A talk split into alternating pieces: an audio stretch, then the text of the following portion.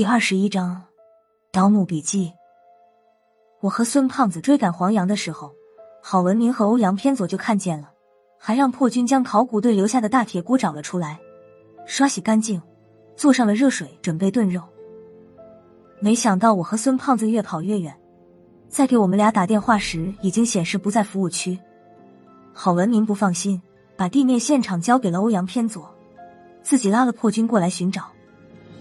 不过现在看起来，郝文明似乎找到了更有意思的东西。他对那六个石墩的兴趣异常浓厚，看了半天后冒出一句话，还否决了之前考古专家和民调局对这处遗址的判断：这里不是大越之国的遗址。孙胖子和我倒是无所谓，才不管这里是不是什么大越之国遗址呢。破军则不同，他来民调局有些年头了，知道这里面的厉害。他说：“郝涛，你是不是搞错了？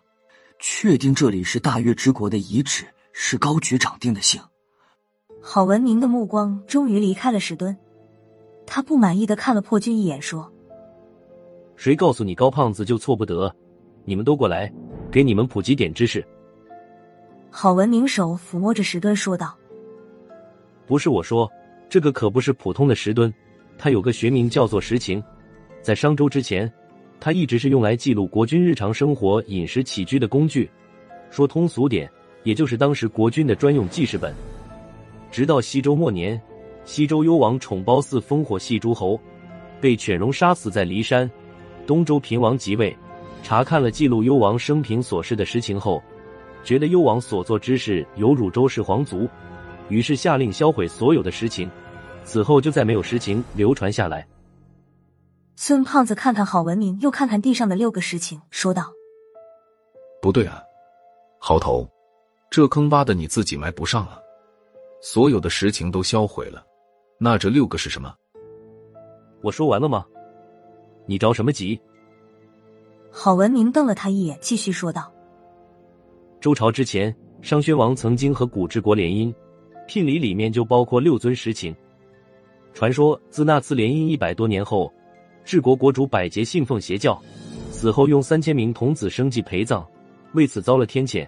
一夜之间，治国五千里国土被风沙掩埋，全国几十万人口没有一人逃出来。现在看起来，这里应该是古代治国的遗址。”听了郝文明的讲解，我才开始注意起这六个石情来。它们每个都有石墨大小，上面及四周都密密麻麻雕刻着蝇头大小的文字。上面刻的文字不同于中原，倒像是五线谱上的小蝌蚪。石琴周身还涂满了类似石蜡一样的物质。我问：“好头，这个石琴还打上蜡了，当时有这技术吗？”郝文明说道：“算不上是打蜡。”那是把琥珀煮化之后涂在石琴上，可以防止石琴被风化侵蚀。孙胖子也转到了石琴周围，问道：“郝头，这几个实情上面都讲什么了？说没说这个治国国王一晚上临幸几个娘娘？”不是我说，你能不能有点正形儿？郝文明无奈的看着孙胖子，这时我向郝主任摆了摆手，示意有话要说。郝文明继续说道：“你就不能学学辣子，问几个差不多点的问题？辣子，你想说什么？”见郝文明一个劲儿的白话，丝毫没有要出去的意思，我半开玩笑的提醒道：“好头，实情上刻没刻着出去的路线？”郝文明的表情突然变得相当怪异，尴尬中带着几分无奈。没等郝主任说话，破军先走了过来。开口说：“嗨，辣子，你过来一下，和你说件事。”他把我拉到一边，压低声音说道：“那什么，我和好头也是失足掉下来的。”破军的话让我十分郁结。这下好了，一世的人算是到齐了，一个没落下，四个失足男人。孙胖子虽然没听清破军的话。但以前卧底的经历让他练出了察言观色的本事。从我无奈的表情上，他已经猜出了八九成。破军，你和好头也不是主动下来的吧？破军一低头，算是默认了。孙胖子给郝文明宽心说：“没事，一会儿看不见我们，欧阳主任会带人来找的。”他这话不说还好，说了让郝文明更扎心。好说不好听啊，为了追一个黄羊，郝主任带领一市人马全军覆没，这也太丢人了。以后还怎么在民调局里混？一时之间，没人说话，气氛开始压抑起来。不是我说，有办法出去。郝文明想到了什么，突然来了这么一句，这话说的没头没尾。就在我们三个愣神的功夫，郝主任又接着说道：“现在看来，这里应该是古之国国王百杰的墓穴。古之国王室的墓室通常分为一室九斗。”一个主墓室存放国王的遗骨，九个斗室分别放置不同的陪葬品。最重要的是，这一室九斗是相通的。古之国国王自认是天神下凡，死后不过是回去天上重新做神仙而已。所以在修造陵寝时，会在主墓室的棺材里给自己建一条暗道，这个暗道通往地面，供国王的灵魂回到地面，再飞升成仙。我领会到了郝主任话里的中心思想。你的意思是说，只要找到了暗道，我们就能自己出去？没错。郝文明点点头。只要能找到主墓室，就肯定能出去。孙胖子听后来了情绪，激动的说：“还等什么？找啊！”边说边掏出了刚才借我的那个打火机，借着打火机的光亮，开始满屋子找暗道。这石屋说小不小。说大不大，难得的是够空旷，除了六个石情之外，再找不出什么撑门面的摆设。五六圈走完，孙胖子有点泄气了。这石屋里别说暗道暗门了，墙上和地面就连一道多余的缝隙都没有。看来只能等欧阳主任派人来了。孙胖子一屁股坐到了地上。郝主任丢不起那人，他皱着眉头围着几个石情转了几圈，说道。破军，你们几个把实情挪挪地方。我和孙胖子还没动手，破军就已经把上衣脱了，站在一尊石情前摆好了架势。这哥们儿一身腱子肉，配合他两米多的海拔，看得我和孙胖子都有点眼晕。根本不需要我和孙胖子动帮忙，破军一个人就已经搞定了。就见他一使劲，八九百斤的实情就被他往前推了几米。而我和孙胖子两人咬牙使了全身的力量，一尊实情才推出去不到一米，我已经气喘吁吁，而孙胖子已经有了全身抽搐的迹象了。正当我想再试试推动实情的时候，旁边传来破军一声低喝：“有了，这下面有东西。”他推开了第二尊石情。露出了镶嵌在地面上的一道环形铜环。由于年代久远，这铜环满身绿锈，已经看不出本来的颜色。郝文明蹲在地上，将铜环抠了出来。铜环的底部连着一串五六米长的铜锁链，锁链的另一头固定在地面上。郝文明伸手抻了抻，锁链固定的很结实，没有丝毫松动的迹象。郝主任松开了铜环，抬头冲破军一扬下巴。破军，把这个掀开。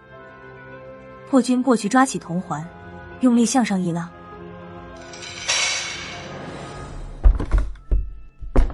轰隆一声，以锁链为中心，周围两三米的地面剧烈震动了起来。破军又加了把劲儿，浑身肌肉绷紧，低吼一声，两手奋力一拉。将地面一块两米见方的石板掀了起来，石板下面一排石阶直通地下，里面黑洞洞的，深不见底。郝文明看着石阶，琢磨了半天，说道：“你们谁有打火机？”我看了孙胖子一眼，他笑嘻嘻的说：“我有一个，可惜没油了。”说着还打着火石，闪出了一串火星。没想到这时破军掏出一个打火机递了过去。好头，别蹭花了。郝文明白了他一眼，说：“废什么话？出去了，我还你一打。”还是破军大方。哼这打火机怎么这么眼熟？靠，是我的限量版灯喜路。我瞪了破军一眼，他没事人一样冲我一笑。辣子，你捡着了。好头说出去了，还你一打。捡这个屁！郝文明他最多给我一打山寨的。郝文明将打火机打着了火，顺着石阶向下扔去，一串火苗掠过，一直到最底部。借着火苗的光亮看去，下面像是一个仓库，虽然看不清摆放着的具体是什么，但密密麻麻的，能确定数量很多。打火机的火苗没有减弱的迹象，证明下面空气充足。下去吧。郝主任发话了，他正要第一个往下走时，孙胖子突然嘀咕了一句：“我们是要回去上面啊，怎么越走越往下？”郝文明带队来到石阶下面的仓库，我紧走几步，捡起了地上的打火机。当年这小东西花了我将近一个月的津贴，还好，刮花不是很严重，不仔细看都看不出来。我捡起打火机的同时，郝文明带着破军和孙胖子已经勘察完四处的情况。孙胖子惊叹道：“我靠，这是百劫王的兵器库啊！”地面上一捆一捆落着的是一些类似弓箭、弯刀之类的武器，看上去只怕不下上万件。经过千年岁月的侵蚀，弓胎和刀柄已经腐朽不堪了，看上去也就模样还在，用手轻轻一碰就直接化成灰了。孙胖子捡起一枚箭头，看了几眼又丢在地上，沮丧的说：“那个什么百劫王死都死了，还要这么多的兵器干什么？不是我说。”打住！你学谁呢？郝文明瞪眼拦住了孙胖子的话。孙胖子讪笑着说：“可恶可恶！不过话说回来，就算是陪葬，也用不上这么多兵器吧？百劫王打算干什么？准备在下面造反？”郝文明一皱眉，看样子他也没想明白。一般的陪葬品大多是逝者生前喜爱的物品。几把宝刀、宝剑还说得过去，可眼前这些兵器并非宝刃，只是数量大的惊人。而且古治国并非武力见长，凑齐这上万件兵器，怕是已经穷极全国之力了。没等郝主任想明白，破军那边有了新发现，叫道：“郝头，你过来看一下。”他在角落里扒拉出一把锈迹斑斑的铁剑。破军，不就是一把锈剑吗？有什么大惊小怪的？孙胖子开始还以为发现了什么重量级的宝剑，看清后很是不以为然。郝文明把铁剑拿在手中，仔细的端详了一阵，听见孙胖子的话，冷哼了一声，转身把铁剑递给了我，说道：“辣子，你怎么看？”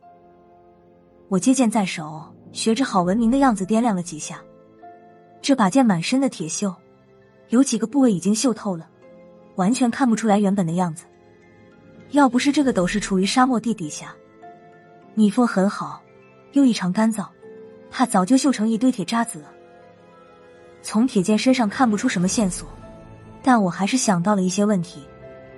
我说：“这里是古之国也好，大月之国也好，武器都应该是游牧民族的弯刀、弓箭之类，按说不应该有汉民族使用的武器吧？”孙胖子摇了摇头说。也可能百劫王觉得铁剑样式质地都比弯刀好，从中圆弄几把来陪葬也不稀奇。上万把的弯刀都陪葬了，也不差这一把半把的铁剑吧？我学着孙胖子的样子摇摇头说：“按好头说的，古治国亡国的时候应该是商周时期，而铁剑是几百年后的战国时代才出现的。古治国直到亡国，别说铁剑了，就连铁锅都没人见过。”郝文明点了点头。算是肯定了我的看法，接着说道：“不是我说，以你的看法，这把铁剑是怎么出现在这里的？”我低着头想了一会儿，说道：“有两个可能，一是好头看走了眼，这里不是古治国国王的陵墓，那几个石情可能另有出处。”郝文明听了没有任何表情，只是低着头看着我手上的铁剑。我接着说道：“第二个可能。”几百年或者上千年后，有人进来过这个陵寝，不知什么原因，他的铁剑没有带走，留在了这里。我个人倾向第二种可能性。郝文明没有表态，抬头看了破军一眼，问：“你也说说看。”破军说道：“应该是第二种可能。刚才我发现这把铁剑的时候，它没有和其他的兵器混在一起，很随便的散落在一旁，很像是打斗或者逃跑时丢掉的。应该是有人进来时丢下的。不过要是说盗墓的，又不像。”郝文明边说边掏出了盒香烟，一人分了一根，自己点上抽了一口，说：“继续往前走吧。如果真有人来过。”其他几个斗师，包括主墓室，都会留下痕迹的。